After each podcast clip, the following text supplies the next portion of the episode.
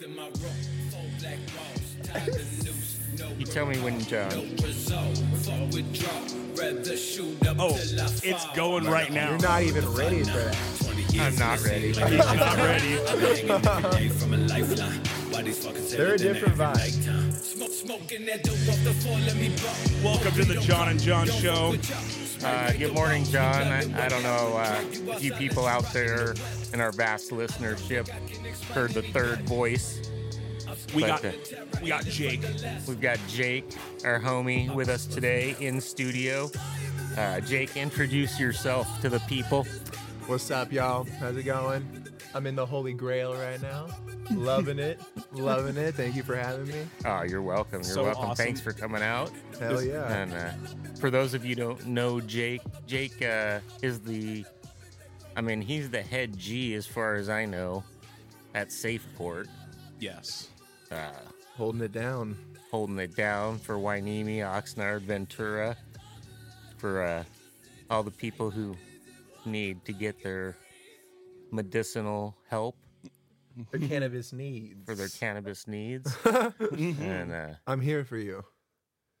Jake is probably the nicest, coolest guy you'll find. You know, he's like going along with our kind of theme, John, of our neighborhood superheroes, so to speak. Yeah. You know, gangsters, people who are kind to other people, and, you know, are kind of like heroes in our community to certain people, for sure. Yeah, you know, just overall. Jake has been one of the chillest people I've known since going into the dispensaries here locally in Ventura County. You know, definitely a change up from going to the LA scene. Right. We got that family vibe up here. Mm-hmm. And I know Jake, you know, you guys and your crew there at the port, you know, deliver on that. Bro, it's crazy. I feel like a lot of people have a lot of things going on, dispensaries, and I feel like everybody does have their own little touch. But a lot of it's big money. And a lot of people don't really have the heart for it. And it was cool meeting like the Jarvis family, because they're kind of like the OGs in the cannabis game around here. They've been running Strand, been running like everything for so long. Been doing it under the radar when it was honestly frowned upon, when, you know, if you smoked weed, you freaking also praised Satan. You know, it was that same time as that. Right. And it was like, I remember.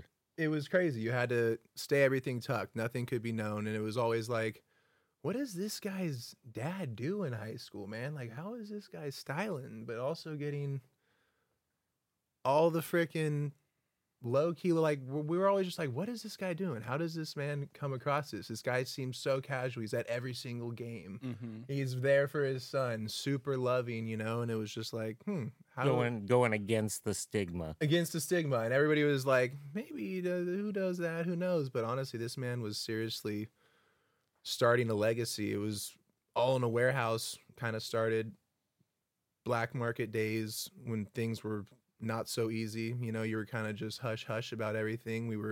I remember having to do a certain knock to get into this building for so long, because it was like, oh, you heard the certain knock, you know who that was. Yeah, you can't leave it open to where anyone can come in. You know what I mean? Yeah, and I mean, he went through the times of the raids, you know, where people were raiding buildings for. I remember that one. That was when it went medical, and then dispensaries that were, you know, you had your med card, and then the cops would just come and raid it anyway. They didn't give a fuck.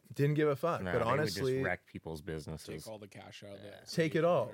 This man was so smooth, though. That happened to him, definitely. But he can talk his way to anybody. He's one of the kindest people I know. He's also one of the smartest people I know. Insane. There was a time where he actually did get a raid that happened. This is kind of like old tales, and like they kicked in the door. This man literally convinced the police officers to let him finish his grow op. Fuck yeah. Be like, listen, I will 100%. These are coming down today, knowing they had like, let's say 2-3 weeks left in their grow. He's all right, please come back in a month and I'll show you that this place is spotless. Knowing like, okay, I only need 3 weeks to finish this plant. Boom. cuts it down, comes back, the place is bleached dry, they're all, thank you so much, sir, have a great day. Let him completely finish his operation. I can already hear him talking to these crazy, cops. Dude. Mm-hmm. So smooth with it. I already know it was just some crazy thing. But yeah, dude, it's crazy. And biggest family man, he came in one day. I remember trimming some weed and just like chilling with all the homies there. We were just smoking. He's all, I'm gonna start a dispensary. Like, I'm gonna do it. And we were like, yeah, that would be fucking dope, you know? That'd be crazy. And 2 weeks later, he comes back. He's like, dude, I think I have a building that I like, you know? We were like, what the fuck? No way. Nice. Like, he was serious. Yeah, serious. Quick, comes back another 2 weeks. He's all, dude, I got it. I got a fucking permit. Like, we were at that time, we were like, okay, whatever that means. That's cool. Like, that's a cool idea, whatever that even entails. You know, he's like, all this has to stop. None of this is going to be a thing. Like, we're done. And I was just like, what? Like, at that time, it was just like, that was not, I'm used to seeing maintaining these plants, beautiful rooms just full of gorgeous plants, and it just goes to just like that. And I was like, at first I was like, that seems a little weird, like, you're so used to this regular market. And then it goes through all these ups and downs. He ends up knowing the guy for a long time, family friend, who actually runs this whole, that building that we're at, he owns that whole block. And he was like, hey, we're opening up, you know, this is opening up a dispensary. And he was like, that's how it initially hit his brain. He was walking to a store. Some guy was putting up a sign. He's all, what's this? And he's all, it's a dispensary. And Lonnie was like, what the fuck? Is that in the location? Dispensaries in Port Winnemi? Yeah.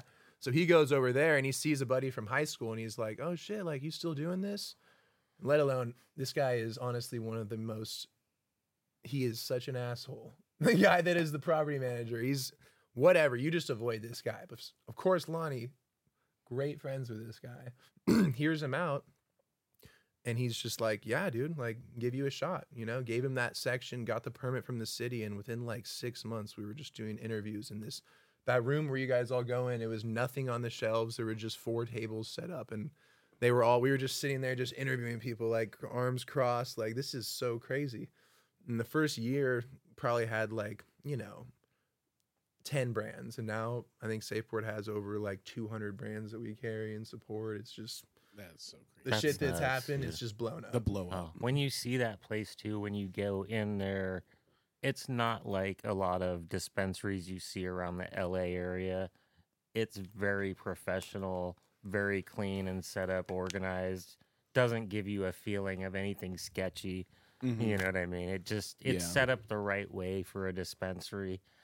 Which, you know, not to sidetrack too much, made me very disappointed and surprised when I saw, at least so far, that the licensing for the dispensaries in Ventura wasn't given to the Salzer's Safeport setup. Like, we thought for sure it would be. Mm. You know what I mean? And being a Ventura resident, it makes no sense, because of the professionalism of Safeport and how they already are an established brand, and that location is nowhere near any schools or anything like that. It just fucking made no sense to me why, at least so far, Safeport hasn't got the licensing for that. I'm not a worker for Safeport or an advocate for them. I just thought it was bullshit.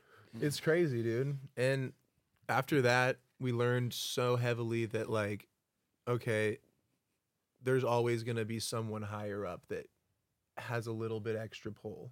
You know, it's not necessarily how hard you work. It's not necessarily how honest you do your work. At the end of the day, connections are huge in this industry, and it's, you can do everything to the T. We've never, ever, we keep everything so legit. It's where anybody comes in, DCC, whatever, we can pull up. There's no violations. Whatever they need. There's zero, nothing that Safeport does that I am 100% sure that, you know, it's even dishonest. There's places that tax so heavily, market things up so high, and that was one thing we swore to never do. And at first, when it was this big race to the bottom, we just stuck at our price. People were like, you're so expensive, you're crazy. And we were like, no, we're just honest. And then all of a sudden 2 years go by and nobody can keep those prices they were fighting with, and everybody's higher than us now, trying to catch back up.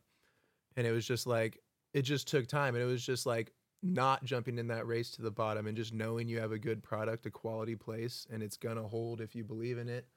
And it really pushed out. There were months where things were so slow because it was half off this store, 60% off over there. And I was like, you think we should run it? He was like, absolutely not. We are sticking to what we know. We are staying true. And like, we honor so many good discounts 24/7. Every week there's something, you know, and it's like, we don't need to do this. You guys have consistency of quality too. Yeah. Like, it's always fresh. There's nothing there that's over a month old. You know what I mean? That we received it, you know, it's never going to be there. And they check all that stuff. They keep it to a T, you know, we do our inventory. Like I just did that the other night, I stayed there until midnight. I know you told us you were going into that inventory program. It's just you know, and we do it weekly. For you. It's crazy just to keep it clean, you know, everything good. Yeah, that place. But appreciate it as well. Yeah, I knew they were legit when they bought the chandelier. I was like, this is not a dispensary anymore. Right? This is a corporation this now. This is a vibe, okay? This is something different. But no, it's gotten, cool. It's as it's expanded and seems to, like, to me that it's getting bigger. It's maintained that neighborhood and homey feeling, you know what I mean? Like everyone who works there is very personable. I don't know if you do the hiring or just that's the way you guys do your interview processes. Your employees are all very cool to their customers and empathetic, plus, you know, just personable, you know, on the, you know, regular level. So I think whoever is your person who does your hiring, good job. They do crush, dude. It varies. Like the original crew, it honestly started with like three of my homies from high school, and we were just like, who do we hire? And I was like, these guys right here, they will crush 100%. You know, they're gonna be this original crew, and they've been with them since they got hired. You know, Juan, manager now at this point.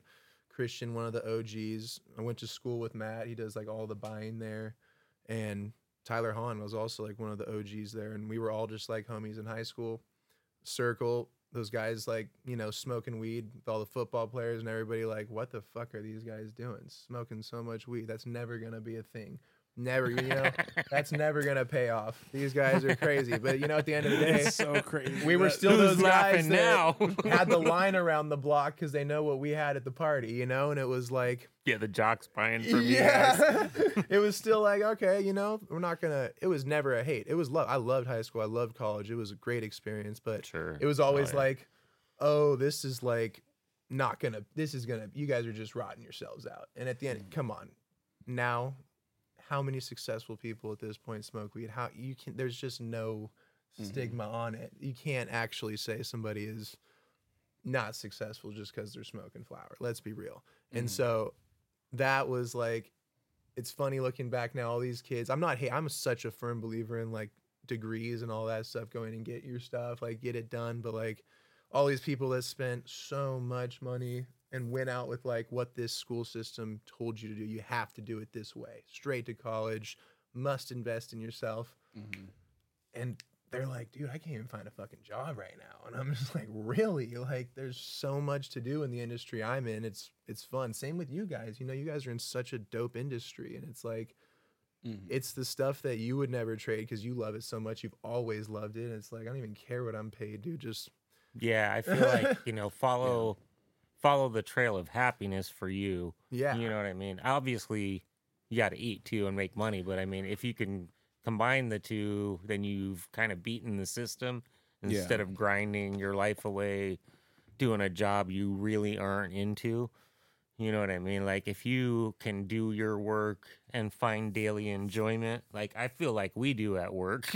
I mean, for sure. Oh, hell yeah. You know what I mean? Like, whatever the job is, I feel like, you know, you have to do that anyway, just because of the time, like, you know, breaking down your 24 hours, you know, if 8 hours of it's work, 8 is sleep, and the rest is like cooking, doing your other shit where you only really have a couple hours to yourself, that 8 hours at work, you better enjoy or you're not going to really enjoy life, because that's so much of your life that that's the main part of your life that you're not asleep, that you're actually be able to do anything for yourself is at work. So, and that's why, like, I fucking am like, you guys, this is so cool that you guys have this, and it's something that is so beneficial, and it's actually something that is gonna blow up. It's gonna be something that you can continue forever. You know, like doing this on the side, you do go to work. I'm such a firm believer in if you can go work 8 hours a day for someone else, you can go home and spend 4 hours on your own shit and build that fucking legacy, you know? And it's like, this type of shit right here, this is what it is, you know? It's so cool. There's so much that you can do now just from even at home on your phone, you know? And it's just like, you just got to open your eyes and kind of think about it. Well, I mean, it's enjoyable to, like, for... I don't know. For me, it's like enjoyable to talk to John, kind of similar like we would at work anyways, but be recording it and kind of exposing other people like musically to the shit that we listen to. Mm-hmm. They may already be familiar with it, but they may not at all. And they may like, even if we pick up like a couple people out there, expose them to something that they wind up liking, then mission accomplished to me. I don't give a shit about making money on it, but if we actually became popular to make money, fuck yeah, then I would probably say, you know, I wouldn't quit my other job because I like doing that. You know what I mean? But to make money doing something that you really were just doing for yourself is kind of a dream. You know what I mean? Mm-hmm. Everyone's. You know, like John... You know, not having to work as a regular job, being that he's a young man as well, and being able to build a future doing something like that, you know, it is possible now. There's enough time in the day for sure, you know. Where that didn't used to be a thing. Dude, there wasn't a thing. Yeah. It literally was not a thing. No. And that's why seeing all these things, I've been watching so many. Honestly, the last one I just watched, have you guys seen like that Shia LaBeouf one or whatever, where he like just fucking came, you know, Shia LaBeouf, mm-hmm. like that OG mm-hmm. back in the day from Holes and all that shit. Yeah, of course. Went fucking nutso real quick. Wait, John, have you ever heard the Shia LaBeouf, or Jake, have you guys ever heard the Shia LaBeouf song? Yeah, I don't know. Have you heard the Shia LaBeouf? No. I've heard little things. I'm gonna you continue with what you continue. But I just watched a podcast, and he just kind of went so deep in on life of like how he's like, dude, I had everything, you know, all the money, all everything, and it just, like, was going just nuts. Is that his podcast, or was that, like, him being interviewed by... It's the Punisher guy. Yeah, so that's... is that Charman's, the guy who... Yeah. So that guy, the guy Chris, who owns Charman, who we interviewed, like, a while back, he, I guess he knows that guy who interviewed Shia LaBeouf. And during the interview, he's wearing a Burn Local shirt. Local. Burn Local is... It's a hat. Yeah, Burn Local is Charman. That's their other slogan is Burn Local. And a little plug right now, you can actually get a collab hat. There's like limited to 1,000, I think. That's Burn Local... The Burn Local and... hot ones. Mm-hmm. No, he's not hot ones. Isn't it? Aren't they doing his sauce on hot ones now? No, he might be getting that on. Yeah, I saw that. That's cool. But no, this is... God, those Taco Bell tacos. I'm trying to pull up his podcast. Fire. Fucking ridiculous. We don't usually have internet here in the John booth, but I'm trying to make an exception here. You got a dead zone? Well, no. We just try. We have a rule of like not being able to look shit up while we're talking. You know, you have to say stuff off your dome. You know, you can't be... Oh yeah. Like, no help. We're in no phone, no Google. Like, like we're in such a a thing in today, like where people constantly have conversations, but then they're like, "What's your source?" Or like, "You gotta look that up," or And I like having it kind of, I not to say that I've been neglected of that, but just to have a conversation with someone and just have. It'll just be off the cuff. In their opinion. Yeah. So, like, we try and stay off the phones as much as possible. We just mainly use the phone for music. Nowadays, dude, like, you fucking can't even go to, like, I know this sounds like some old school shit. You can't even go to a restaurant, though, without seeing, two people on a phone in a conversation. I feel like it's just so... Dude, I've been guilty of it. I can't say I haven't, but it does suck. I run the shit out of it. I do it all the time. Let's be real. But it's just... It's because it's so available. And I was mind blown. My little cousin is in like, I want to say 3rd or 4th grade. They have iPads. Oh, hell yeah. I'm like, what the fuck? Crazy. We were talking about that today. You see, as in like when I was a kid, because I'm a lot older than you guys, like our parents would basically at a certain time of the day or evening let the TV fucking raise you, like plop you in front of the TV and have you watching whatever was on TV at that night, yep. You know, where you learned your half-hour life lessons. And then, but today it's like even at the age of like 3, 4, I see kids with their phones with mom pushing them around, but they have their own phone. It's like, what? And it's like they're passing the torch of the TV onto the phone, letting the phone raise their fucking kid. It's dude, crazy. These kids are going to be too distracted, John. I know. They're going to be too distracted from Shia LaBeouf. Bro, he's right behind you. I remember shitting my pants when the Razor dropped. And now you got motherfucking iPhones. You can look up whatever you need. I saw that there's like a new Razor. I heard that. It's got like it's a folding screen. Have you seen this, John? And the sidekick's oh yeah. Is it Shia LaBeouf? Is it Shia LaBeouf? He's gaining on you. Shia LaBeouf. Oh. You're looking for your car. Oh shit. I don't know if anyone's been exposed to this, but this is Shia LaBeouf. There's blood on his face. My God, there's blood everywhere. Running for your life from Shia LaBeouf. Oh. Fucking, if I could only be filming John right now. For all you people out there who's used to seeing John on video, he cut his hair. So, I know. I was saying for you ladies out there, you trimmed the chin up a little bit. No, I tried to cut his beard today with a pair of scissors at work, but he was resisting. Silently through the underbrush. He tried to keep me at bay, but I had scissors. I thought about it because he seemed like when we were watching that MH370 documentary that you were kind of zoning out for a minute, so I was thinking about coming around behind and cutting the beard. Oh, like the Stop the Knot guys in Australia. The Stop the Knot. Do you remember that? No. They pulled the friggin' head and snipped the top. They did, dude. Those guys got in trouble so much, John. These guys went around Australia during when it was probably 2015, 2016. The top knot hairstyle of guys doing like the man bun thing. Yes. Oh, but on top. Yeah, or like basically shaved white guys with samurai head. There you go. Haircuts, and they cut that shit off. And they went into random public places. What the fuck? And found people and filmed it and posted it. And what's classic is that yes, they got charged with assault. Right. But in their video, they show all the hair that they got, right? And it still has all their bands because they cut it below their bands or whatever. Course. And that's the spot to cut it. It's the trophy. And they throw them into the ocean, right? And they get back in their car laughing it off, right? Oh, fuck. And then the one guy goes, "Bro, the dolphins, the rubber bands." And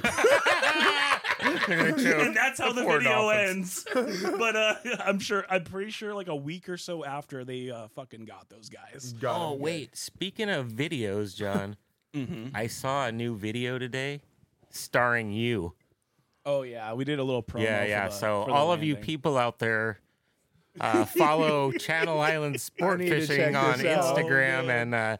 there's a video starring John advertising the landing, showing you around the landing. Yeah, it's our newest reel for the channel. Oh, it's a banger. Oh, it is a banger, especially when you bang that thing like it's a nutsack. We got Jake looking it up right now. I can see it. Yeah, see if you could find that under Channel Island Sport Fishing. It's pretty classic. John smacks the weather nut, as I like to call it. If that thing could speak, it would have cried. He fucking slapped that thing pretty hard, like a newborn baby, like a first tattoo. Yeah, like a sunburn. Yeah, well, you did a pretty solid acting job, I will say, John. Where is it? It was natural. It was, dude. It looked really natural. I know. I see the good old. Oh well, that's you're on me, I think, right? Or what? What are you looking? Where are you looking? Okay, wait. You gotta look on the. Oh, well, it's like the second post or something. There you go. There you go. Oh, wait.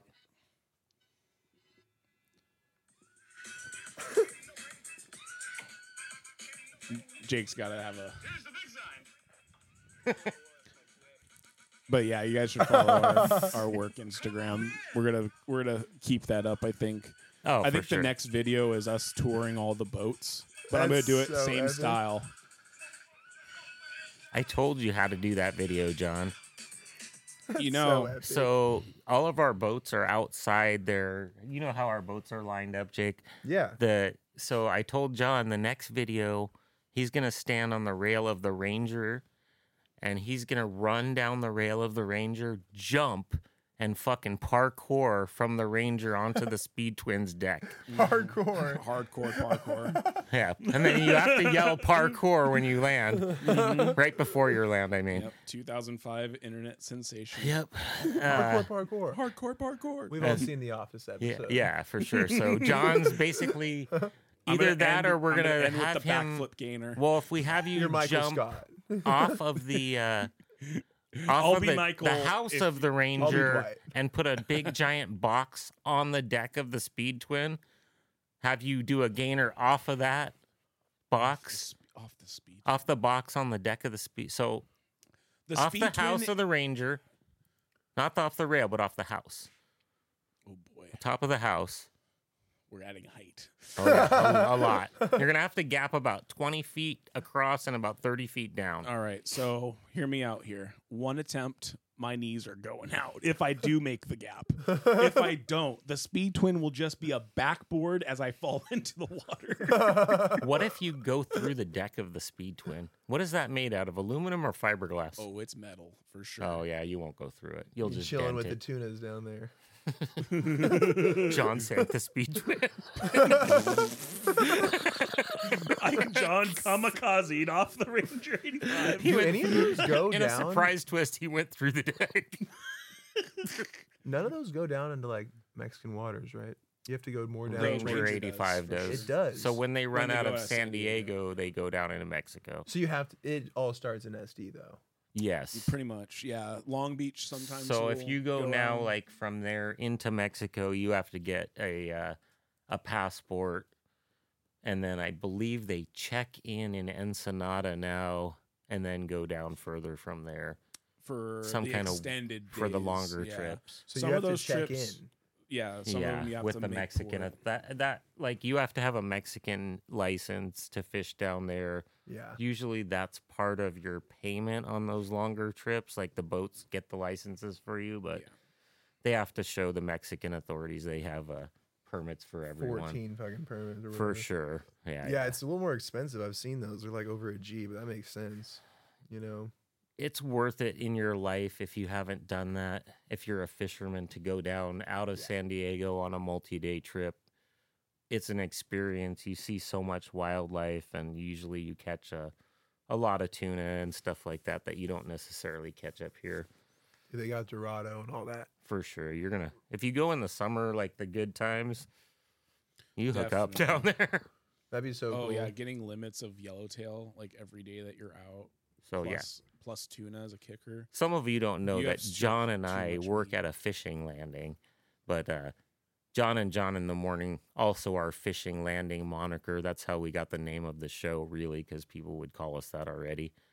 But Jake, also fellow fisherman, I know that Andrew hooked him up with a rod like last year, I think, and then we hooked his reel up. And so Jake, I know, has a fucking high level, like not a basic bullshit setup, but like a real serious fucking fishing setup. I recently learned that there's gears on these things.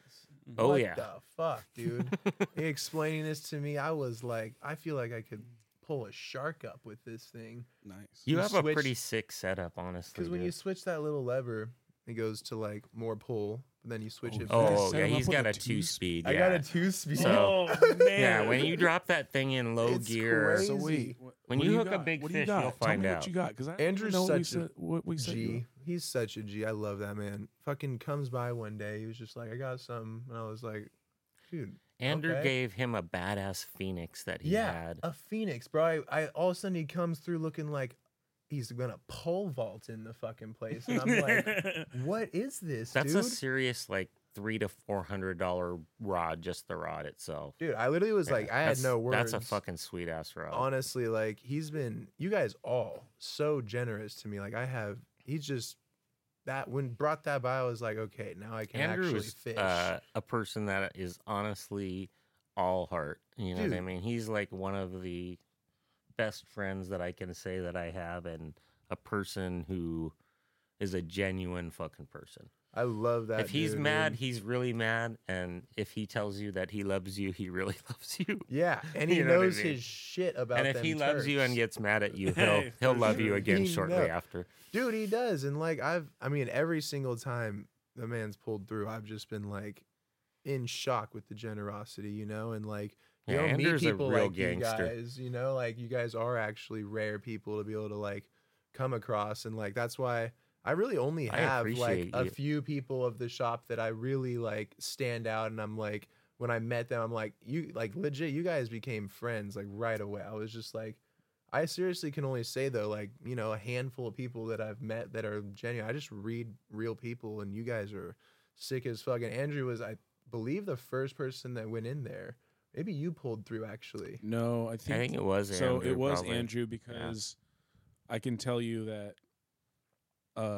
I was down the road at another dispensary for a little bit, and how dare you? How fucking dare you? Well, they fucking pissed me off, dude. Go ahead, throw it out there, John. Fucking skunk masters, fuck shit. Weak. I don't know if you guys are friends. I'm sorry, but they don't listen. It just, you know, it was a simple misunderstanding, but you know. Wait, what happened? It was a simple misunderstanding with some carts, you know. Oh, you told me this. They gave you the wrong cart, and you went back in there, and the guy told you to fuck off. They had the same flavor, right? That's bullshit. You know what I mean? So it can. I'm like, I completely Like I went in there going, I completely understand how this could be mixed up. Yeah. But I got this flavor, and it's the 510 thread, and I needed like the Moxie, you know? Right. And it's like, you know, I was just in here. Manager comes out and he's just like, you can buy another one. Like you can get a battery and buy another one. And I was like, are you fucking serious? I'm not gonna pay another, $50 for another cart right now. But I would like to, smoke this. The one I bought. You know, like, can I at least get a battery or like something, but he was just really just, nah, you can buy something else with me, and I just left. Right. I was like, okay, I already have my product. Thank you. Bad taste. See, that's the thing. It's so that was a while ago, obviously. But I mean, how bad for that is business, though? Like you, Jake, as someone running a place like that, you understand, like, even if John fucked up and he told the person the wrong thing, you know what I mean? Whatever. Mm-hmm. And he comes back in there, knowing that this guy's, a friend, a customer, local. You're going to take care of that shit. That's just bad customer service. It really is. Well. We even do it like, I don't really give anybody a heart, unless it's just like something ridiculous. Like, if you know they're lying, obviously. And I've been there for 5 years now. I've heard every single tale, I did not let this sit in my car and leak. I didn't, it's like, okay, I fully understand. And 9 times out of 10, the brands are cool as shit. And they're like, we don't even care. Swap it out if they don't like it, like we want our name to stand good. And it's like, it's basically just being lazy at the dispensary at that point if you actually don't help someone out when they're kind of hurting, because that shit's expensive, man. You can't just and we all know what we like, and you know that feeling of just getting burned with it, and it's, you can't just, and I always try to make it right. Somebody comes back, I didn't like the taste of this. Like, I can't be like, okay, let me return that for you. Like, because that would just be like, dude, that's an opinion. But at the end of the day, I can go back and be like, here, try this one on me, and see if you like this one. The next time come in and maybe get that, and every single time it's thank you, it's not like, no, fuck you, I want this. It's like, just reason with somebody and hear them out. And like, people are cool. I've never heard anyone at your business go out of their angry. Like, I always hear people thanking the people and, being, like I said, casual and nice with the people, cool with them. It's all love. Like we've had, of course, the guys come in there. Well, dude, you're in. Look where we are, right here. And you're like, okay, dude, that's fine. You can fuck me up right here if that's going to make your day, you know? But it's like... Well, yeah, I mean, like I said, where you are as a business physically located and where we are, occasionally those people will come in.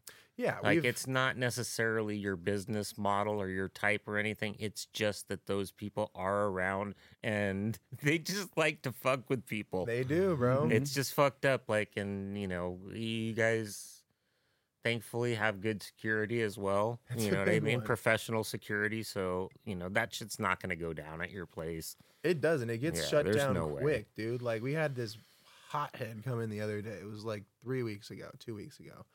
And he was this huge guy. He's just like livid at me. Like the moment he walks in, the raw guard and rep says, "Hey, how you doing?" He's all, "Shut up, bro." And I knew right away. I was all, okay, this is going to be a fucking hurricane right now. And so I'm just like, he's like, this weed is half empty. And it was already opened. I could see the jar. He ground up flour in it. I was like, "Sir, are you sure you didn't, you know, maybe just dabble in a little bit on this?" Like, right. And he was like, "Are you accusing me?" And like, I was like, "Sir, I'm simply just asking you, like, did you happen to maybe smoke a nug? Because this is already opened and it is all ground up in there and it does not come that way." I was like, "I will show you 40 other jars right now. There's not one that's going to look like this. So you clearly, like, at least tampered with it." And he's all, "Oh, so now you're telling me I'm a fucking liar." And then right after that, he's all, "I should just fuck you up right here." And I was like, "Whoa, buddy, like, are you getting this upset over an eighth?" He's like, "No, I'm getting upset about you fucking accusing me." And he's like, "Walk around the counter right now, I'll beat your ass." At that point, I already had my security in there. And I was like, and it's my homie, and I was just like laughing. I was like, "Sir, I will come talk to you face to face." And I walked around the counter, and I'm like, "Is there actually an issue? Like, I'm actually trying to help you out here." I'm like, "You are literally calling me a bitch, and I'm actually returning your product for you still. And at this point, I'm going to tell you to get the fuck out of the store, and I'm not returning shit." Right. And he was so fucking pissed. But at that point, the security just grabbed him and walked him out. But I was like, "Dude, like, I literally had you yelling at me, and I'm going to return this shit for you. Now you're gone. Sorry. You're not welcome. And now you're saying you're going to fuck me up. Right. Okay, you're big man, but you're gone, buddy." Yeah. So that's, you know, that's usually every only month or so. Once a month. It's not too often. Well, I mean, and you, as being who you are, you hope that it's you who that interaction is with, not with one of your employees. Exactly. And if anything escalates, I take that right away. If I see somebody being weird to one of the girls, or if I see, and that's the biggest, or even one of your guys, anyone, they're fucking. It's free. They're in there. It's their what life, you know. They're like, they're the weirdest dudes in the world, and you're just like, okay, so we'll just absorb those guys real quick. Well, let the ladies go to the back. It's like, dude, this is not your place. Let's be hopeful that it's like they're not trying to intimidate the girls or to like make them feel like they're getting fucking overly leered at and, you know, sexualized. It's like. And that's the thing. It's just a job for them. It is. You know what I mean? It's like, cool. They're locals. Yeah, they might be pretty. But it's also, they're just regular people, and it's a fucking job. For real. You know what I mean? It's like, I understand whatever, guy's a guy, but there's just some guys you're just like, bro, just get your shit. And time and place, dog. Yeah. You're here for your, some weed, right? Get out. You came here for weed, right? Like, she's not here looking for a boyfriend, dude. No, buddy. Just because she brought you your flower doesn't mean she likes you. You gotta bring a girl different flowers, all right? Exactly, buddy. Like, relax, man. And I mean, even if you're a regular, it's like someone liking you as a friend. You gotta realize she's got a lot of dudes who are friends with, who are cool with her. You know what I mean? That come in the shop. But that's like, she can't like be fucking seriously. Come on, with every dude who walks in there. Like come on, real. They just think that it's like a show at this point, and that's what we've like honestly shut down. It doesn't happen like that, you know, anymore, because the guys there regulate. Everybody has the girls' backs so heavy at Safeport. Yeah. It's like, no, we'll have people be like, "No, I want her. She's prettier," and I'm like, "That's cool. You got me now, buddy." Like, sorry. Oh yeah, dude, you don't pick your. You don't person. Get a pick. No, like, fuck that. You get you go in. You get whoever helps you. Exactly. Sorry. Yeah. Unless you guys come, and then you go, "Where's Jake?" And I'm all, "What's up?" No, I don't ever. I never say that. No, you guys never do. No, like, we don't. If we don't, you? If we don't, no, because that ain't cool. Busy. Yeah, I respect that, but you guys are more. You guys are dope. You guys I should get a text before. Every once in a while, like, you know, it's like, "Oh, hey, Johnny, I'm going over to the port." "All right, cool, whatever." get there, and I'm like, just like, oh, I didn't see Jake. And you go back, and I'm like, John, I didn't see Jake, and he's just like, oh, well, I'm gonna go in a little bit. And I'm like, okay, I'm gonna wait like an hour. And then he goes, and he comes back, and he's like, I didn't see Jake either. And I'm like, oh, fuck. Yeah, dude, that was like, right. I think that was not that long ago, and me and John were both like sad. We were sad the rest of the day. No, you know what's funny is I saw your girlfriend there. I'm sorry, I can't remember her name. Braxton. She's awesome. She's and dope. She was like, sick. You know, oh, Jake's not here, but I know he'd want me to hook you up. Yeah. So she hooked me up while I was there. She's such a G, dude. I was like, gangster motherfucker. That's why I'm fucking G. Awesome. She's so tight. She knows, dude. Like, she knows the OGs, you know, and we just take care of our people we love. Every once in a while. That's when I saw Hannah, you know, and she was like, wanted to go whale watching, and wanted to pay. Mm-hmm. And I was like, no. Get on. You know, and then I asked Jake, and I was like, I just told Jake, is like, hey, my friend, you know, and her boyfriend want to go. You know, I don't know her, but it's like I've met her a few times, but I don't know her or anything. But I was like, they're our homies. No one asks for us for shit. You know what I mean? It's like I've never asked Jake to get people on the whale watching boat, so he was fucking fine with it. Mm-hmm. And I think they saw like 15 whales something that day. Yeah, it was crazy. One of the best I was pissed. When I saw a few, I did see some whales. You know, yeah, but I saw 50. They saw a lot. Whoa. Yeah, saw Shamu swimming out there. Almost. Yeah, so they were cool though. It was nice to have some of your people out here. I just consider them your people. It's just so cool to have a community like that, dude. Like, it's so badass. I feel like, you know, we all have stuff that we love. Yeah, like our buddy, one of our buddies works, one of our buddies' sisters works there, you know, yep. So it's like there's a connection there too. Who? Oh, man. Well, I don't know if they have the same last name. I don't know either. Or if we should call them out. But yeah, they work at the port. Yeah. I think she works on the front desk. She does. When I've seen her there, it's been at the front desk. I don't even know if she's still there anymore. Is it like Abby? Abby, yeah. Yeah, I feel like she's just a local, so I know that's probably the one. Yeah, Abby. Yeah. Is she still there? Yeah, yeah, she is. Yeah, she's awesome too. So she's an OG. Yeah, so she got, cool connections to us and obviously to our whole area. You know, Winnemi, Oxnard down there, and Ventura. Locals. I'm Ventura, you're Ventura. John, Camarillo. Our whole Ventura County area. You say Camarillo. Camarillo? Well, why not? Why not? John's from Camarillo. Yeah, yeah, yeah. Yeah. No Thousand Oaks, no Simi. Sorry. I ain't no T.O. boy. I went to school up there for sure. Went to Newbury Park. Boo. Wait, did you have a good experience at Newbury Park High, John? It was decent. How did you like football there? I did it freshman year only. And then is that where the Coughlin thing came into play? Oh, you want me to tell this? Yeah, tell your Coughlin Newbury Park High story. All right. So I don't know if this has ever been on the John and John show. I don't think so. I'm gonna grab this Puffco for sure. We all know. Well, not everyone knows, but the last name. Your last name is Coughlin. It's Coughlin. What? But it's spelt like Coughlin. Couglin. Correct, yeah. So I thought it was Coughlin when I first met you too. I called you Coughlin. For sure. For sure. So did my, football coaches, summer. That, it was a really, really fast transition that, that summer in between middle school and high school, because you got about 2 weeks and then you were right into football, doing the summer practice and trying to meet everyone and whatever. But the coaches, would always be calling, "Hey, Coughlin, go do this, go do that." Naturally, and definitely intimidated by this head coach at the time. Just a fucking typical football coach or what? I just remember, like, I think it was like the third or fourth day, like the start of practice, he says something. He's like, all right, parents are complaining. I'm too tough. Boo-hoo. They're like, he starts crying. What? Oh, really? Yeah. Oh, it was so good. He was like, your mom? No. But I'm pretty sure I know who it was, whose parents it was. Really? Oh, for sure. Call them out.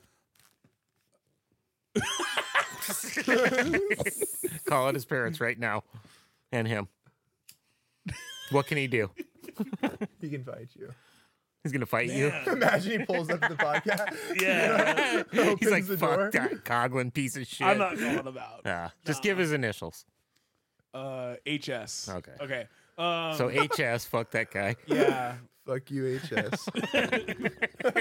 I mean, it's one of those things you can't cut anyone in freshman football. He would have been cut, They just fucking never play you. Yeah, but anyway, but he was like cussing at us. I think one of the first things he said to us, he was like, if you guys want to be pussies, you can go in the corner and play patty cake with yourselves. Let's play football. Fuck yeah. I remember 12. That for sure. Well, yeah. 14 or something. I just remember that and just, anyway, digressing into different stories there. But, like a week into practice, I got the courage to, go up to him like, hey, coach, just want to let you know last name's pronounced Coughlin. Mm-mm, and he looks at me and just goes, what? And I go, my last name's pronounced Coughlin. He slapped the living shit out of you. And he said something along the lines of, I don't give a crap. I don't give a fuck. I don't know what he said, right? What your fucking name is. And he just pointed. He said, go fucking do knee touches on the track, right? You're all, whoa. And I'm just like, fuck. So knee touches is where you go down to one knee, touches the ground, get up and do the other one down to the ground, back and forth? For sure. I start my lap. A lap of them. I get one lap done. I'm still going. Does he see you still going? Like, does he say, keep going, Coughlin? You fucking piece of shit. I'm sure he did. But I'll tell you what, my knees were bleeding after lap 3. I had done 3/4 of a mile of knee touches. You're and stupid. one of my friends. You're a stupid. No, stupid one of man. My knees. Were I remember. Enough. I remember one of my friends. See how fucked your knees are right now? It's probably from that. Oh fuck! But I don't know who, but someone said, "Hey, coach, you forgot about no, not Coughlin. Coughlin's you got that wrong. Hey, you forgot about Coughlin." He fucking yells, and your buddy knew damn well your name was Coughlin, right? What a dick. I was Coughlin for the rest of the year and for the rest of He never school. Recognized you as Coughlin, huh? No, no one did. No one still does, dude. Even that Tom Coughlin guy, that customer.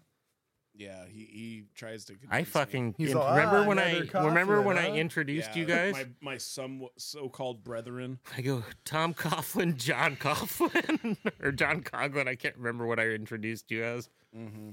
Yeah, that, there's a lot of Coughlins, but not a lot of Coughlins.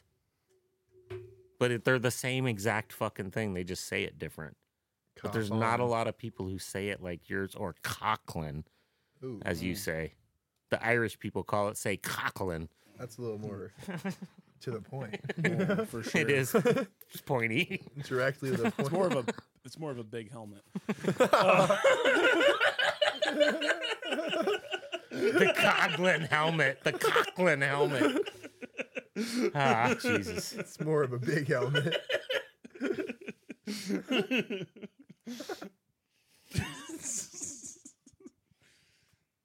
But yeah, that's the Coughlin origin there. And that's where she started. Oh, so no one ever in school did your friends call you Coughlin? Did you have anyone? Everyone did. Like even the teachers would be like Lynn. No. Oh, for sure. Wow. That's fucked. Did you have anyone who fucked with you as much as I do, like in school? Well, no, not like, well, you're different. You had people fuck with you, like trying to beat you up. In middle school. High school shit changes. You get a shit. People get a little more normal in high school. You know, middle school. Middle school is just fucked. Middle school is fucked in general. Yeah. Like everyone's, you know, going through changes. But like, it was definitely interesting going from the dynamic of being kind of picked on from being a big guy, being a big kid, and then being on football. Like, you were praised for being a big guy. Right. You know what I mean? That's like, your niche. It was a now you found your niche. It was a little, you know, and it gave you a little bit. It was a definitely confidence booster. Well, plus then and your friends are on the football team, too. For sure. But you got some backup.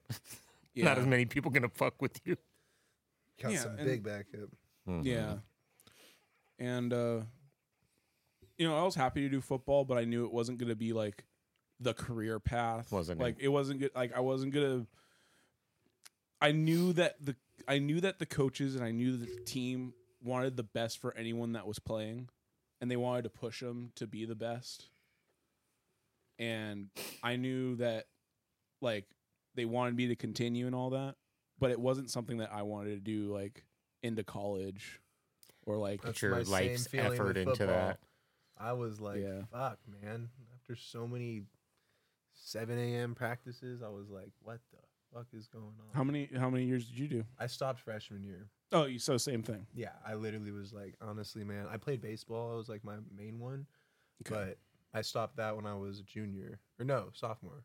Yeah, sophomore year. And then this happened. So when was the first time you smoked weed then? Dude, the trippiest fucking thing is I smoked weed the very first time behind that bank right there at the top of your street. That bank at the corner, those trash cans in the back. Yeah. I know exactly where he's saying. That was the first place, that little classic sitting lounge back there. You know, it's like the weeds and shit, and you can just sit behind there. Dude, me and my homie Rayvon Richardson, the OG, dude, he used to like steal his dad's weed. And the fucked part was his dad would like beat his ass when he would find out. But we would always have a little nug for us to smoke. This is like 6th grade, dude. Like this was like, we were fucking idiots at the time. We were little hooligans, bro. And I thought I was one too. I wasn't actually one, but he was. And I was like, I can do this too, you know? Let's run around. I'll try the weed thing, you know? And fuck, man, that was like, I just remember hitting that and seeing sound waves, and I was all, okay, that I've never used a Coca-Cola can like this before. Yeah, I've never done this. The Coke before. Can was very common back in my day. That was the shit, dude. I am just the things that you'd smoke out of back in the day. It was like, never knew a Bic pen had so many uses, you know? It was like Bic pens. What about a potato or an apple? How bad? Oh, that was the OG. That was the classic right there. Dude, that was the funniest. Like, honestly, that was such a crazy. I remember one time, I'm not like a crazy ass, but like one time we smoked. Come on. And I remember just we were like, this is crazy. Let's go get KFC. So we were like at Anacapa, smoking Anacapa right there. Run across to KFC. All of a sudden, see these lights. Cop lights. No. And I'm all, and my homie Rayvon, he's down with this shit. He starts running. And I'm all fuck. Run, okay, Jake, here we go. Slowest guy in the world here. Me running. Oh no! All of a sudden, I just see this cop park, and he's fucking sprinting, bro. The vacuum shop right there. We kick in the back door to try to get the guy away from this guy. It was cracked, and these guys, 2 guys back there, just smoking cigars. Both look at us, these old cats, and we're like, hoof it out. Boom. All of a sudden they start hoofing after us too. A fucking cop runs. I look back. This cop's running at me with a fucking baton. Oh my God. And I swear to God, he was running the speed of light. I was like, this man's a fucking track star. We got. Do you feel like you're running in fucking mud? I was running in fucking sinking sand, bro. This guy was literally gaining on me like I had no But at the time, I thought I'm this big macho. I'm like 13, 12, you know, maybe 14, maybe 14. I don't even know. But this cop, bro, I shit you not, on God, slams me to the ground, bro. Hits the leg with the baton. Ow. Throws me in handcuffs and walks me back to the car. Puts me in the fucking cop car in handcuffs. I'm like 14, bro. This cop had to feel like the biggest man in the world. And legit, I see my homie walking, the vacuum shop owner got rave on, and he's walking back too. All of a sudden, he sits him down on the tire, and he's just like, rave on. And he's all, oh, what up, coach? And it was his fucking football coach at the time. Fuck. Wait, it's the cop? The cop. No. Yes. And he's all, Ravon, I know he lived at the corner of Danny's Deli. No. That house at the corner of Danny's Deli. Oh, I know that was his house. Okay, how forever lucky they or just sold. Are you right now? Bro, I thought I was all, yes, in the fucking clear right now. Beautiful. All of a sudden, he's all, Ravon, get your ass home. And I'm like, what about, what's up? I'm still in the back of the car. Hey, you're going to jail. I'm all, I was with Ravon. Let me walk over. I don't know you. He's all, you're staying here. Calls my fucking mom because I'm 14. She pulls up. At the time was with my brother and sister. I remember this specifically. One time they let my brother and sister fill up their own shopping cart at Vaughn's once. One time in history, my mom was like, run this shit up. They get to the checkout and get the phone call, and they can't get all their shit that they wanted, and they had to go directly pick me up. Puts me in there. This dude got me on probation when I was 14 for this. Fully on probation. I had to do a little community service. And the craziest part about it was I convinced them that let me do this community service at the puppy thing at Petco. It's a free donation. Let me just work with the dogs. Because it was like, you can go pick up trash, or you could go clean the floors at this place. And I was like, dude, all that sounds like horseshit. Like, and legit, I was like, can I like do this? Anything else? I walk into Petco one day and it's like volunteer day for puppy adoption. And I was like, I literally went to, I was like, can I do this for probation? And she was like, I'll sign off on that.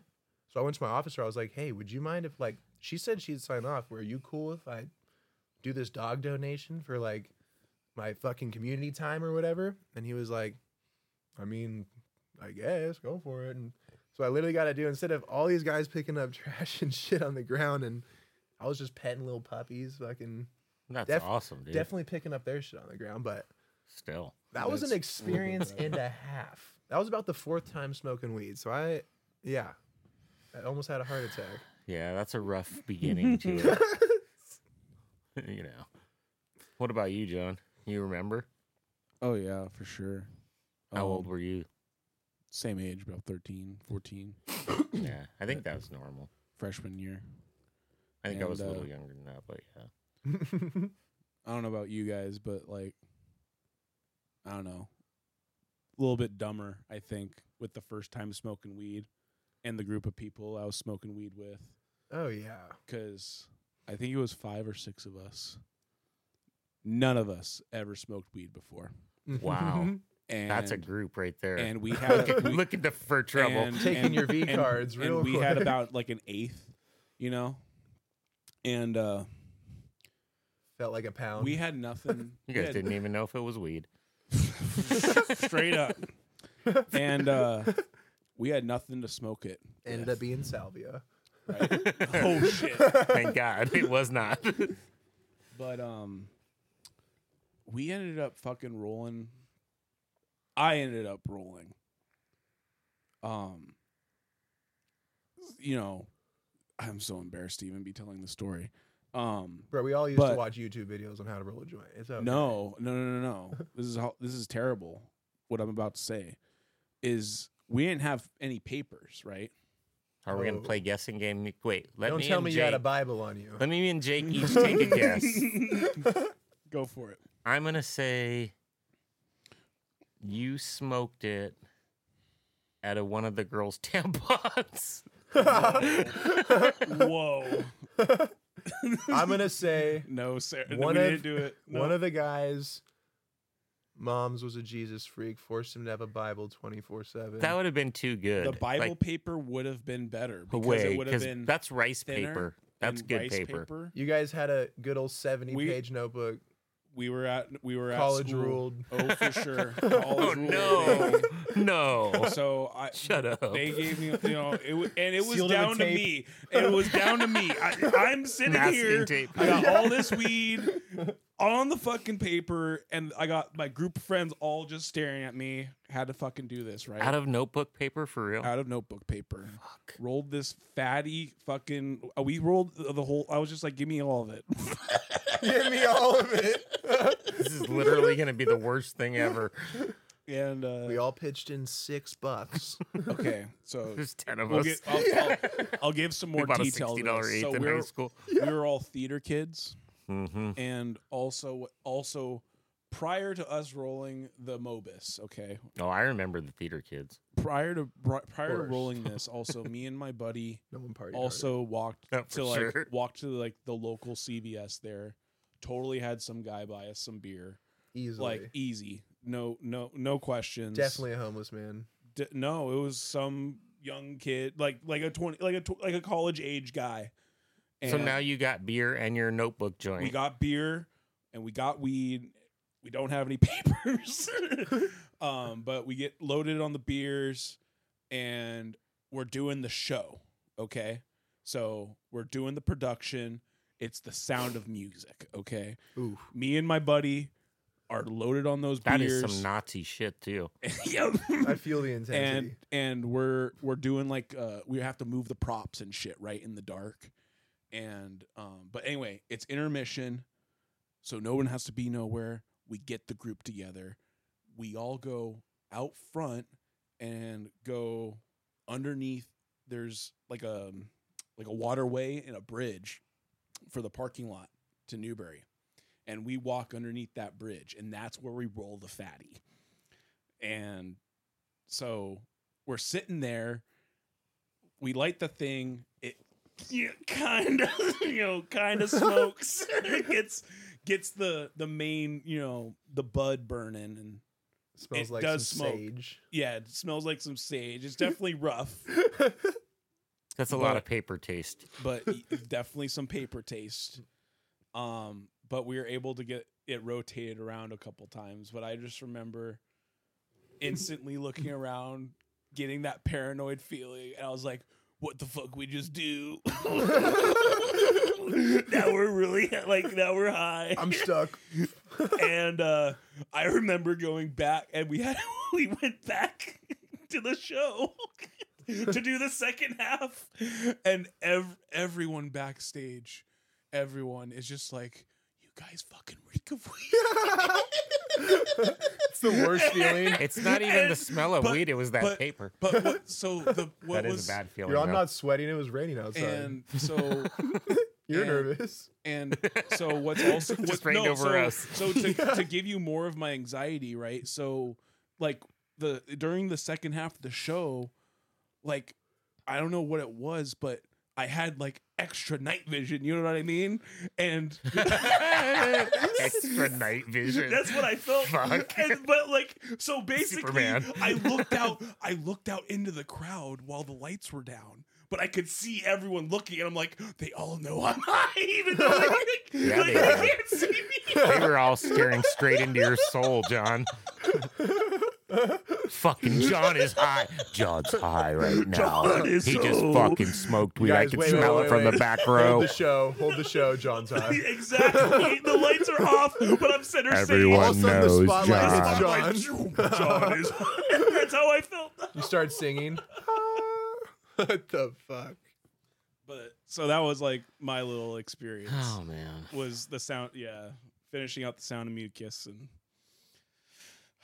Sound of Mucus. Sound of Mucus. That was the nickname for the show.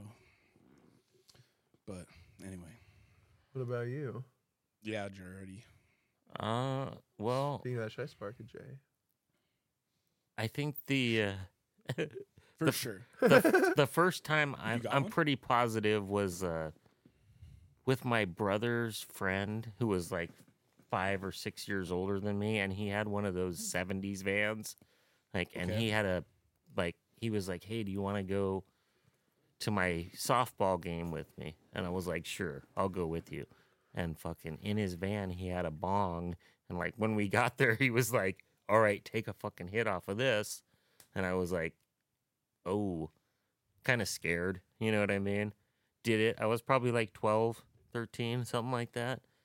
And then I remember like going home afterwards and being on my computer and just thinking, my mom knows there's something wrong with me. Yeah. Just completely like paranoid that mom was on to whatever just happened. Like, she had no fucking idea, of course, but it was like, you know, that paranoia the first time was gnarly.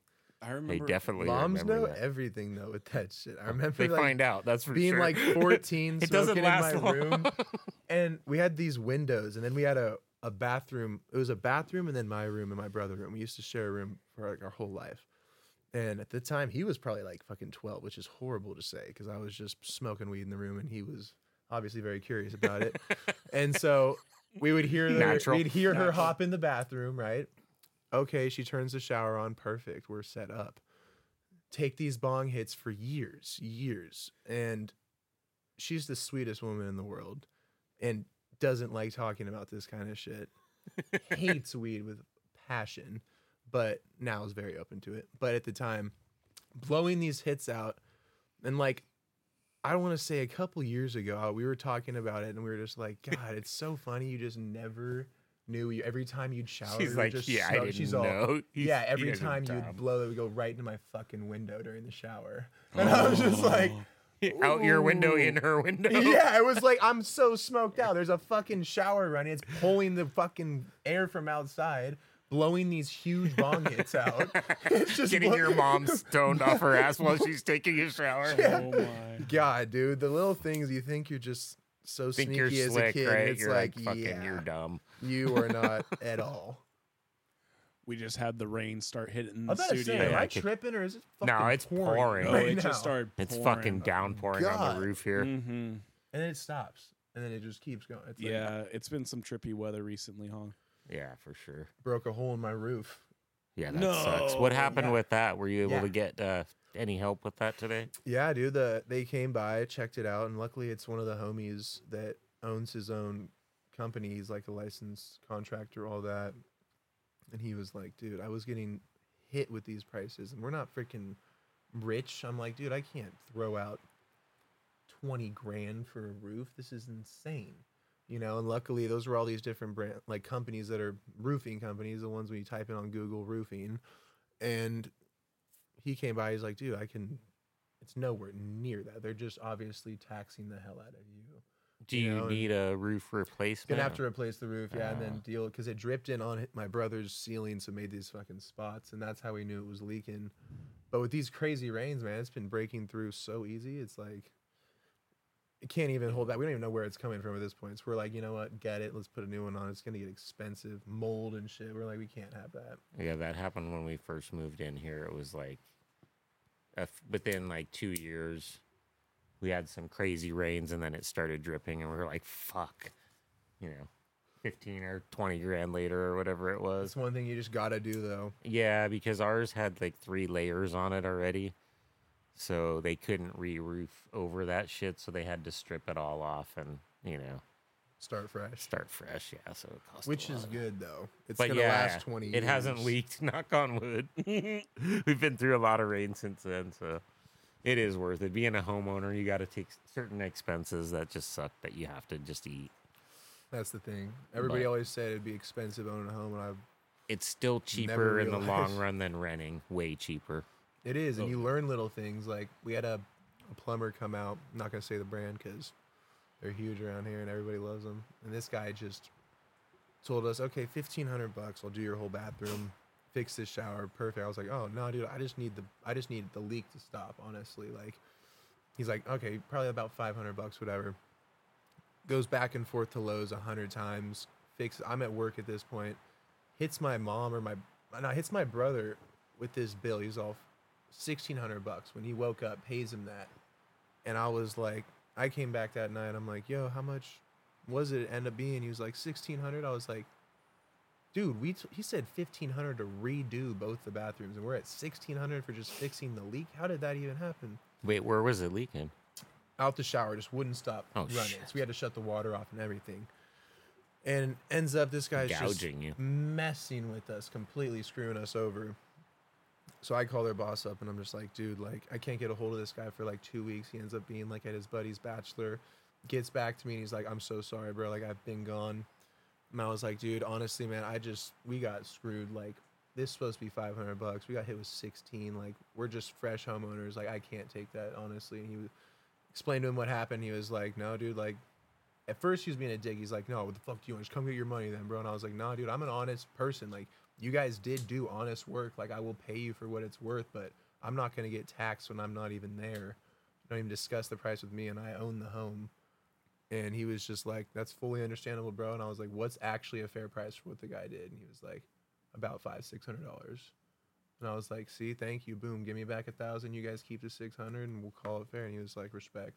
Boom. After that, I was like, I'm never calling a fucking plumber like that. Unless it's essential. Your fucking toilet's pouring out. You're going to call someone. But I had the same thing happen, that same part on our other shower. And I knew it was going to be like $1,500. I was like, nah, screw this. So I just went there.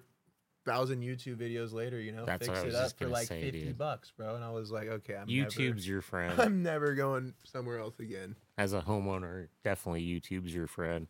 Yeah, you know, anything crazy you can fix yourself, or that you have homies that fucking will help you, it's worth it. So much better off. That's why I was gonna say, if you, our buddy Fred's a roofer. That's why I was gonna say, if you had an issue and still couldn't get it fixed, you know, Fred's super cool, and he owns a roofing company. That's what super honest guy. That's what's so cool about the fishing industry, is that fishing connects a lot of people together. Oh yeah, you know, like a lot of trades, a lot of. Well, it's like you come across people that you get to know and trust, and you know, like you feel a part of a, you know, not like a fake community, like a. Being a member of a political party or something like that, but an actual community of people who care about each other, you know what I mean, beyond, you know, what they supposedly stand for, but actually care about each other as people. Dude, I feel like our two industries have some of the most badass people I've ever met. Mm-hmm. You know, like the fishing industry. It is it's an easy industry to work in for us, like ours, as for the friendships you build. You know, your guys, I'm sure as well. Like, you know, you have some of the coolest people around in your type of job, mm-hmm. and at your particular place, especially. Well, it's like pretty lucky to have a job that is basically, you know, both jobs kind of are similar in the sense of the customers are spending, you know, more or less their excess income on something that they enjoy. You know what I mean? So we're basically in the enjoyment industry in a sense, like which is nice. Yeah, mm-hmm. So we should catch people. That's what's cool. In a good mood. Until someone doesn't catch a fish, or until somebody comes in because their eighth was short. Then things change, but no. Yeah. Usually the people who don't catch a fish, they understand. They do. Yeah. Even then, it's fishing. It's fishing, bro. Mm-hmm. If you fish, you know you. It's you know not there's catching, days you don't it's catch. Fishing. You know, that's what they say. Oh, well, yeah, especially with me last year, fishing so much. Like there was definitely days. Oh, there were some stellar days. Right. But then there were some days that was just I cannot get a bite. Nothing. And then the guy next to me gets a nice one, and I just go. There's so much skill in fishing. No, I respect your guys' craft like crazy. Like, I learned it heavily when I went out there with my good old ugly stick. Right. Throwing that shit out there. Hell yeah. And all of a sudden, Sam's on the boat above me working. and he's just fucking smacking the shit out of them, right? Bro, there's barracuda run. He pulls 20 of them. Sam's all trying to pull one. Sam's a G, so he's a good fisherman. Dude, he threw me like three. I couldn't catch one from. He's like, he just started handing me his pole. He's like, reel this one in, bro. Reel this one in, bro. I'm like, thank you. Okay, I guess. I'm like, that's cool. I guess that's the biggest sign that you don't know how to fully fish is when a fisherman hands you his pole when they have one on. Because that means they've been scoping you out, and they're like, okay, let's get this guy a little something at least. Yeah. But I was like, it's love. But also, Sam's a super cool guy, too. Mm-hmm. Another example of just a person that we work with who, like, he doesn't work directly with us. He works on the boats, but super cool guy. Like, you know what I mean? Like, I would say I don't hang out with him, but I consider him a friend for sure. Dude, he is honestly such a vibe. One time he went fishing down in, I'll never forget, he like caught a bunch of fat tuna, and he just like legit just brought me like a bunch of vacuum sealed bags of like frozen. I was like, dude, that's so nice. He was like, smashing last year on the tuna. Dude, he had big time. So many. He probably couldn't even do anything with it. He's probably, you know? I think it's probably fair to say he's at least lately our top tuna fisherman at the landing. Yeah, he... Besides, like, you know, Jake and Sean and shit, but they've caught more, but not lately. It's not... Because they captain more than they fish. It's something bigger than just, you know, going, oh, there's a school of fish, like, and I'm going to cast my line on them. Like, I've seen that guy go, okay, no, we need to approach them from this way because... the wind is going here. They're going this direction. Right. And like, yada, yada, yada. He's really into it. Like, he really knows, like, and also he can spot a tuna school out of nowhere. Right. And he's a relatively young man. I would say, like, you guys, the three of you are probably right around the same age. Yeah. And, like, that's another guy who, if he wants to direct his attention, his energy that way, he'll be one of the people in the future. He'll be one of our captains. He was saying that he came in a couple days ago. Not that he's going to be a captain, but he said they're going to give him the opportunity to run like Aloha Spirit, I think, a couple days or something. That'd be awesome because I think he'll do well at that. And we do need a future in our industry. You know what I mean? Like, there is a generation, like my generation, that's the older generation, where we need kids, too, who are into it as, like, young teenagers who come up as pinheads and then wind up deckhands and then wind up captains and then decide that boat ownership is the way to go. You know what I mean? And that's kind of how the cycle usually goes in the industry that we're in. Like, you go from pinhead to captain eventually and then owner, and hopefully that's how it is. That way we get people who've been in it their whole lives as the owners instead of like just corporate owners who don't give a shit about the industry. Exactly. Someone with a heart that's worked for it. That's what we can't afford, because then the industry will disappear, you know. So it's a weird push because fishing's very political, you know, so you can wind up in a situation where people protest fishing, that it's bad for the environment or it's cruel to animals, or, you know, you shouldn't do these things, you know, that sport fishing and hunting should be banned. And it's just not true, but it's just, you know, the way that political spin on shit is, you know. So we have to have people who continue to support the industry we're in for it to survive into the future, you know, which it really is a good industry, and it's very... it's a fun pastime, and it's a good way to learn how to, you know, about the processes of life and feeding yourself. And it's one of the easier ones to do that too. It's not hunting. Like, hunting's a lot harder to get people into. Hunting is a lot harder, but if you ever just want to have the satisfaction of... dropping a mammal's a lot different than a fish. Well, yeah. Pulling one up versus dropping. But the satisfaction of being able to go out and it's that core of just finding your own meal, you know, or, for sure, you know, like, fishing is the easiest way to do that. Fishing, besides like growing your own... I was just gonna say fishing and gardening. And in gardening, right, you know. So they're both pretty satisfying though, when you wind up what's on your plate is something you provided for yourself. And, you know, if you're a gardener, I mean, you know, fishing, that goes right in hand, really. I know some of those, a lot of the fishermen around us, you know, you fully utilize like their fish and like use it for their gardens and fertilization and stuff like that. And the thing is, 90% of people don't actually realize what happens inside of like those slaughterhouses and shit that make us our everyday burgers, bro. If you were a meat eater and you know what goes on in those slaughterhouses, then you don't have a problem with hunters or fishermen. Yeah, exactly. It's like, not gross compared to what they do in those places. So bad versus just catching a fish or... Oh, yeah. I mean, my grandparents have a cabin in Montana, and the people all around there are firm believers in hunting, of course.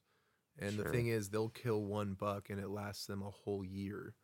You know, one shot, and then, okay, boom, we have food for a whole year to supply. And they actually do not go buy food from the stores. Like, the stores out there are much different. There's not like a Vons in the middle of Montana, like in the woods. It's just little markets with some stuff you need, but generally you can, of course, buy meat and stuff there, but generally people get all their own. Mm-hmm. Yeah.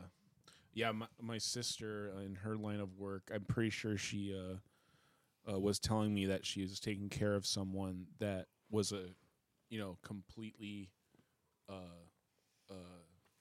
before he had to go to the home, to the assisted living home, he was 100% off the land. Crazy. And the, you know, now that he's in the home, like it is depressing for him, you know what I mean? But to be able, like, for him to say, like, he used to be 100%, like, on his own, didn't go to a grocery store, like, type thing. Like, that's crazy. You know, and to do that for... towards the end years of your life, you know, pretty crazy. It's insane to think about, especially. Yeah, we don't generally have that luxury, like, to fully sustain ourselves living in the city. But, I mean, even to be able to supplement by fishing and, like, gardening, we can still do that, and we should be able to. Like, that right shouldn't be lost. Mm-mm. You know? Yeah. Huh. Continue to do that and have fun, and yeah, and it's enjoyable. Like, you know, you find we see people all the time that go out for their first time and, like, have one of the most probably enjoyable, memorable times of some of their lives. You know what I mean? Oh, core memories. Like the I've watched a girl this year put gummy bears on her line. Right? Did she catch anything? Oh, for sure. Of course. She started catching sheephead while everyone was catching whitefish. On her gummy bears? On the gummy bears. Wow, that's crazy. It was, okay, that's a cool one. Second sheephead she got, everyone's kind of like, okay. Oh, shit. Third one, we're like, okay, something's going on. The fourth one she pulls up was like a nice goat, full big male, right? That's when someone literally went over to her and was like, can I get some of those gummy bears? And literally everyone that took a gummy bear from her hooked up. But here's the best part. They were like, oh, let me get that red one. Let me get that orange one, right? So all she had left was like a clear one, a clear gummy bear. She got the fucking biggest sheephead on the clear one. Sure. The one that you couldn't even fucking really see in the water. There's no tint. Nothing. Those fish just, I don't know, that sugar was releasing down there. They swarmed on that shit. And they were just like, uh-huh, that's going in my mouth. I ain't never had this before, right? Sugar. But that girl, you know, literally discovered, like, if she wasn't there, the dude, like, and that's... So now when you go out, do you bring a fucking thing of gummy bears with you? Oh, hell yeah, I do. I do have a little stash of gummy bears I bring with me. Really? Oh, yeah, for sure. Just because of that girl. That's funny, dude. Just because of that girl. It's in my snack pack now. I bring a Sunny D because Mr. Reed and me always have a Sunny D with our breakfast. You kids, man. And then, you know, I got my gummy bear stashed just in case we go in for some sheephead. And what the fuck? Yeah, I don't think I'll make sure I have a fresh pack. I mean, that's more convenient than carrying shrimp around with you. Yeah. You can carry the gummy bears forever. That's what for those sheep heads. For sure. Those, a thing of shrimp with them. But plate of shrimp. The plate of shrimp. You know about the plate of shrimp, right, Jake? Mm-hmm. It's when someone's talking about something stupid, like a plate of shrimp, right? Yeah, or like, well, you're thinking about a shrimp or like eating a shrimp dinner or plate of shrimp. And then someone just says, out of nowhere, plate of shrimp or shrimp. And you're just like, what the fuck is that? And you're like, it's have you ever invisible psychic connection between everything in the universe. Have you ever tuned into a radio station in your brain, then you turn on your car and it's play exactly that song yeah. where you were listening like, to in fuck? Your head? You're like, how was I tuned into that radio station? That's like what we call a plate of shrimp. Plate of shrimp, dog. So now that you know about it, more of this shit now you'll notice it all the time. You'll notice it all the time. Yeah. So, one of our most latest ones was last week. Me and John started talking about Waco, Texas. Okay, right about the fucking Branch Davidians and Branch David Koresh and all that shit. Old bullshit, right? Right. And we were talking about it, explaining it to one of our coworkers. I think Jane. To Jane, yeah. Yeah. And explaining how it was a whole like federal government wasn't the Texas state, and they basically killed these people, tried to gas them out, tortured them with sound, and we were like, yeah, you know, there's a lot of good documentaries on this. And kid you not, what, 2 days ago? Yeah, there's a brand new documentary on Waco. Yeah, that was weird. That's weird. What the fuck? Other plate of shrimp moment. Here's a world one that everyone can relate to. The recent train crash in Ohio. Yeah. So there is a Netflix movie that hasn't even, I think, come out yet. Or it just came out. That was pretty crazy. And, this one's crazy. And I believe it's with, like, Adam Driver. And it's shot in the town, same town.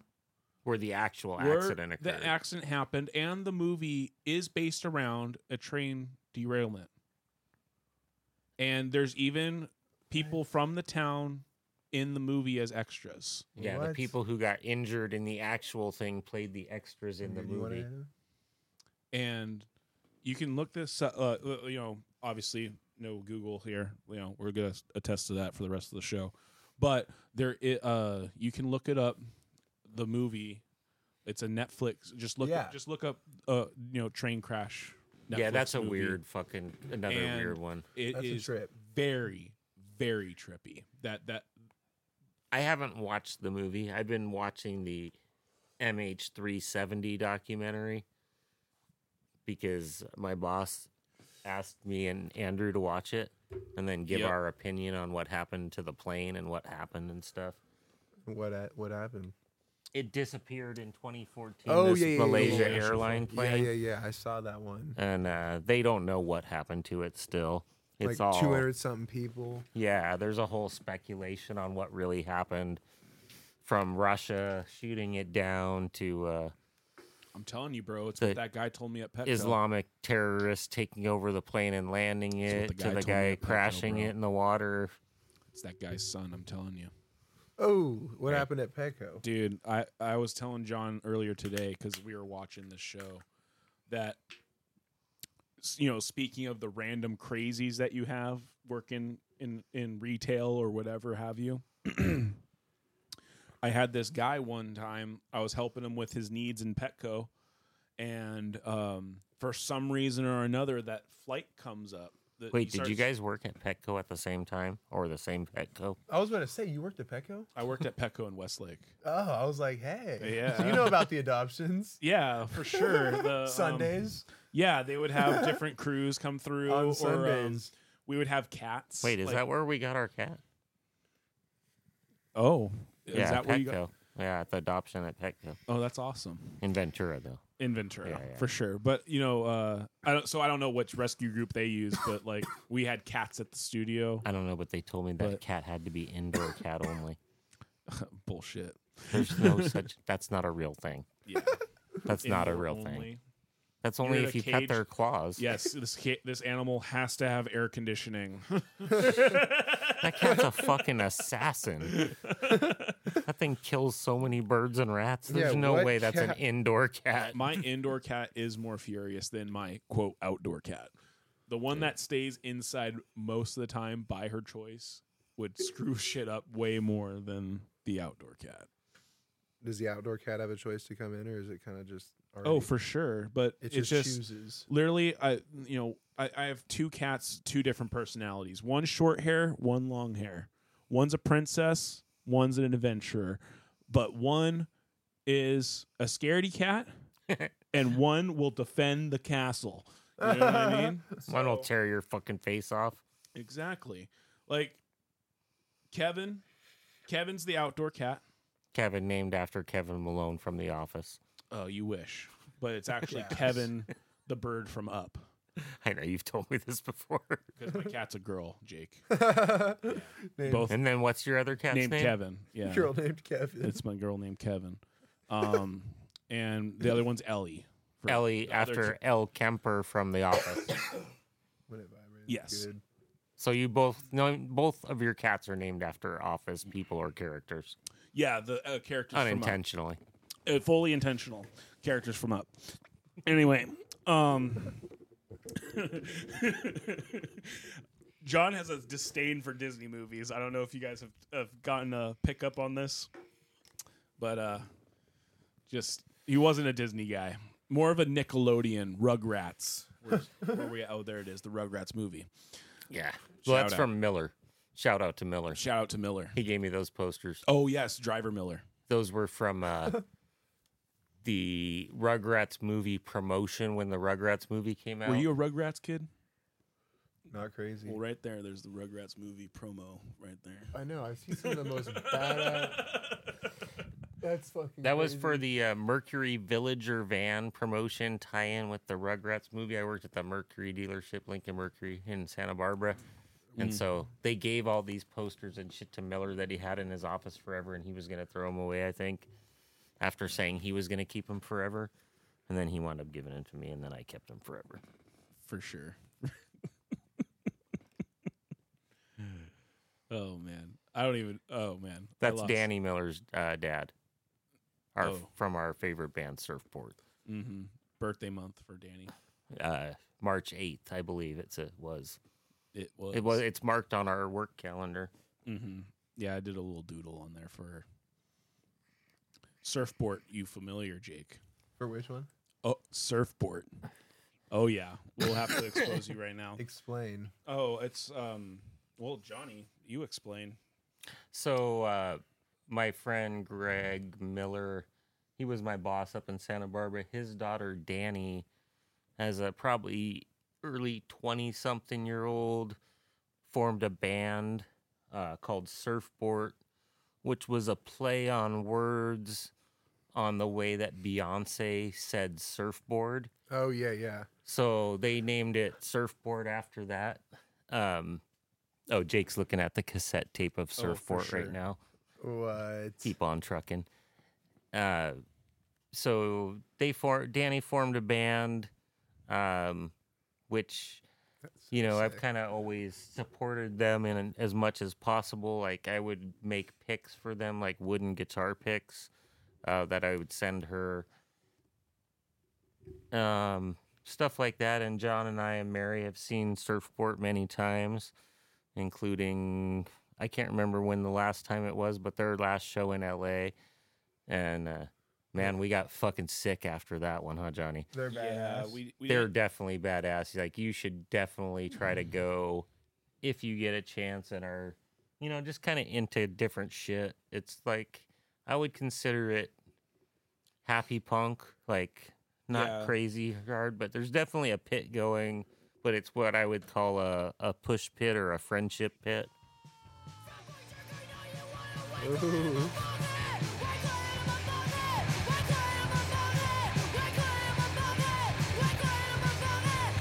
So, yeah, they're always super cool to us, and, like, when we go, they always, you know, like, their band members, including Danny, but the other band members also are happy to see us, and, you know, Danny will always take a picture with Mary and John and me, and we definitely are friends. I consider them our friends for sure. Oh yeah, the way they treat us at all those shows. And I mean, last time we were at the show, their bass player saw me and John, and he told John that he needed to protect me and make sure nothing happened to this guy. Oh yeah, he was an important asset. He was an important asset. Yeah, that's pretty awesome when the bass player sees you and tells you that you're an important asset.